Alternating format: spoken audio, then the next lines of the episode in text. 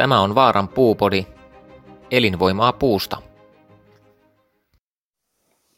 No niin, tervehdys kaikille ja on historia ensimmäisen Vaaran puupodin aika. Ja tänään meillä on aiheena puun palosuojaus.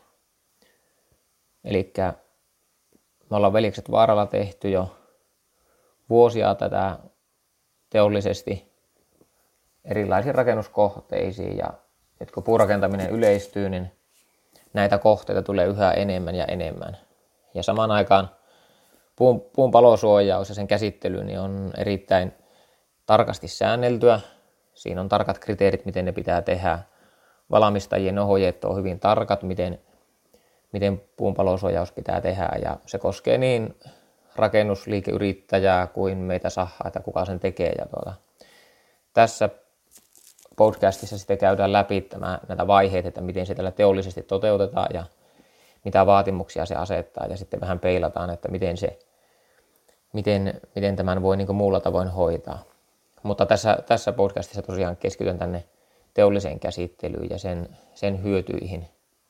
Ja meillä itsellä on hyvin vahva kanta siihen, että nämä palosuojaukset ovat sen verran ammattitaitoa vaativia, tarkkoja – monessakin suhteessa, että, että, että näitä ei tulisi meidän mielestä ensinnäkään myydä katukaupassa ja sitten näitä palosuojatuotteita ei, ei pitäisi tuota, olla oikeus käsitellä työmaaolosuhteissa muulta kuin viimeist, viimeistelyosiltaan. Vaaran puupodi. Elinvoimaa puusta. Puu pystytään käsittelemään teollisesti sillä tavalla, että se täyttää P1 ja P2 paloluokat ja niihin, niihin paloluokkiin pääsemiseksi niin tuotteet pitää käsitellä. Ja tuota, se, miten se käsitellään, niin meillä ensin sahatavaraa tietenkin on kuivattu, sitten se on höylätty ja sen jälkeen, kun se on höylätty profiiliin ulkoverhaukseksi, niin sen jälkeen se menee tuonne meidän käsittelylinjalle. Ja yleisesti puhutaankin palosuojamaalauksesta – mutta siinä itsessään siinä maalissa ei ole sitä palosuoja-ainetta, vaan se on ihan oma aine, joka levitetään ensin sinne hyvin tarkan protokollan mukaisesti, riippuen sen ainevalmistajan ohjeistuksen mukaan.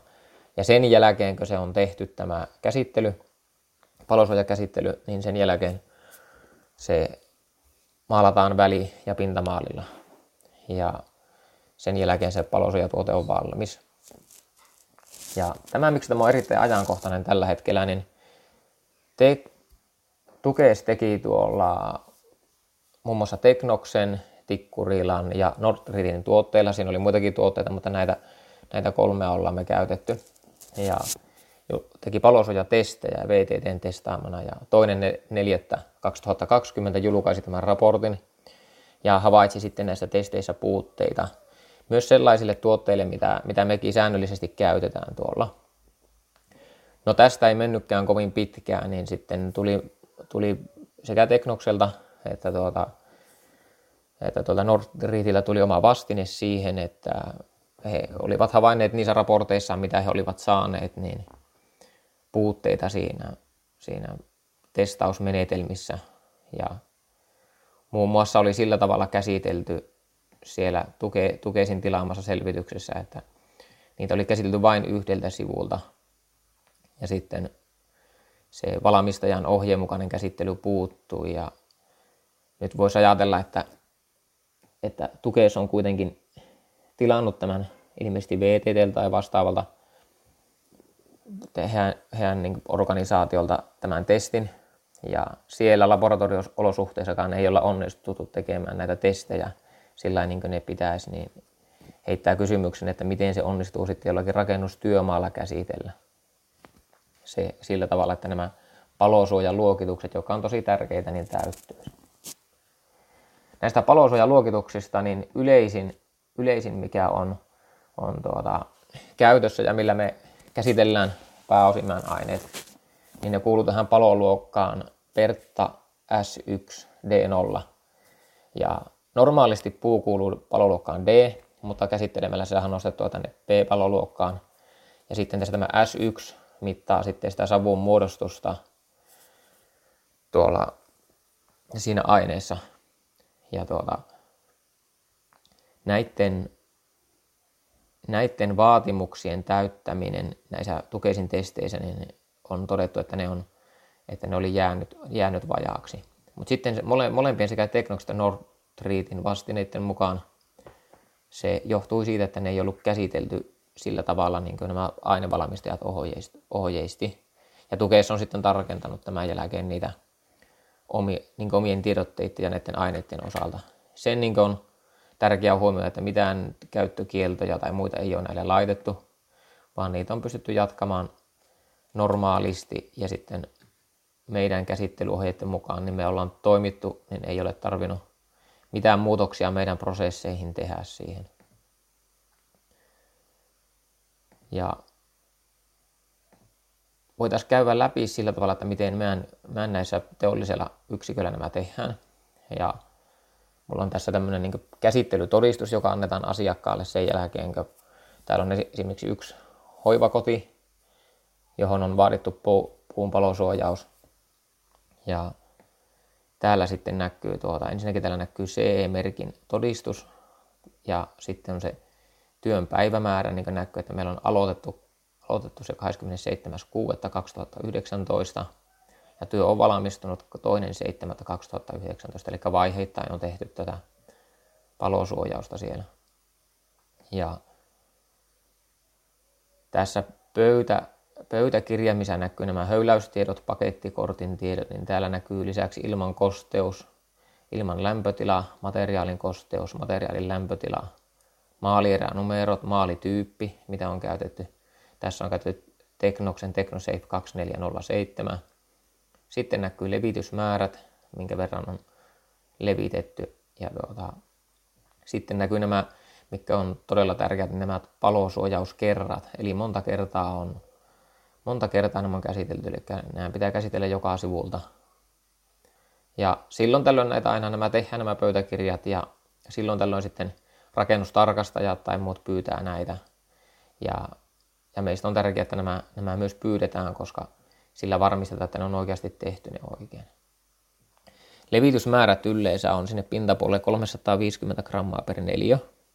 Ja se pitää ajaa sitten, ne, ne pitää ajaa vaiheittain, että se saa se levitysmäärä. Ja se, millä se mitataan, niin on grammapuntari, jolla säädetään, ne, säädetään se levitys, levitysmäärä ja ajonopeus. Ja sitten otetaan kontrollit sieltä että se myös toteutuu se tarvittava levitysmäärä.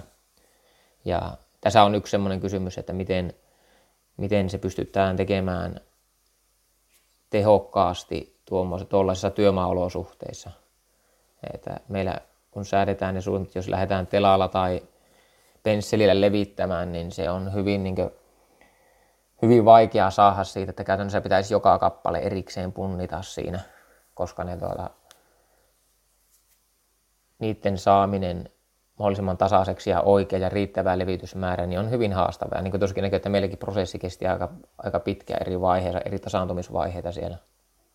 Niin, niin, si, siinä ajassa jo ilman, ilman tuota, lämpötilaerot on aika iso ja kosteusprosentit vaihtelee. Meillä tuolla tehdashallissa, niin siellä on aina vakioitu se olosuhde. No sen jälkeen, kun nämä palosuojaukset on tehty, niin täällä tulee tämä käsittelytodistus ja sitten meillä on olemassa ne palosuojatuotteiden sertifikaatit, jotka löytyy muun muassa meidän nettisivuilta. Ja tuolta osoitteesta veljeksetvaara.fi, siellä alareunassa on sellainen kuin kaikki sertifikaatit ja todistukset, ja sieltä löytyy sitten semmoinen kuin palosuojamaalaus PDF-tiedostona. Niin siinä on se varsinainen sertifikaatti, mitä, me, mitä tarvitaan toimittaa käytännössä jokaiseen kohteeseen. Ja meillä on useammalle eri aineille tällä hetkellä se käytössä. Ja viimeisin on päivitetty 2018 huhtikuussa. Eli täällä Finotrol tarkastaa tätä laatua, meidän tuotantolinjoja ja meidän toimintaperiaatteita säännöllisesti ja sitten myöntää tämän sertifikaatin aina eteenpäin. Vaaran puupodi elinvoimaa puusta. Tästä, että miksi tämä on aika tärkeä aihe tällä hetkellä, eli puun käyttö lisääntyy rakentamisessa, kerrosrakentamisessa koko ajan. Ja sitten jos ajatellaan rakennusliikkeiden tilaajien näkökulmaa, niin se on, puu on puun palosuojaus, että se käsittelyaika, se, se vaatii tuolla, kun se menee monta kertaa ja joka sivulta tuota meidän linjojen läpi, niin se kuormittaa todella paljon meidän tuotantokapasiteettia ja tuotantokustannus sille on huomattavasti kovempi kuin perus pohjaväli- tai pintamaalaukselle. Ja tuota, lisäksi nämä palosuoja-aineet tekee merkittävän kustannuserän. Ja tämä nyt tekee aika monesti tilaajille sen houkutuksen, että he ostaisivat väli tämän tuotteen höylättynä puuvalmiina ja sitten käsittelisivät sitten tuolla työmaa-olosuhteissa jollakin kaupasta ostettavalla palosuoja-aineella se, jolloin he laskee, että sitten se maalari, joka sutasee sen palosuoja-aineen siihen pintaan, niin se saahan, saahan tuota, niin sanotusti palosuojattua ja sitten se tulee huomattavasti halvemmaksi.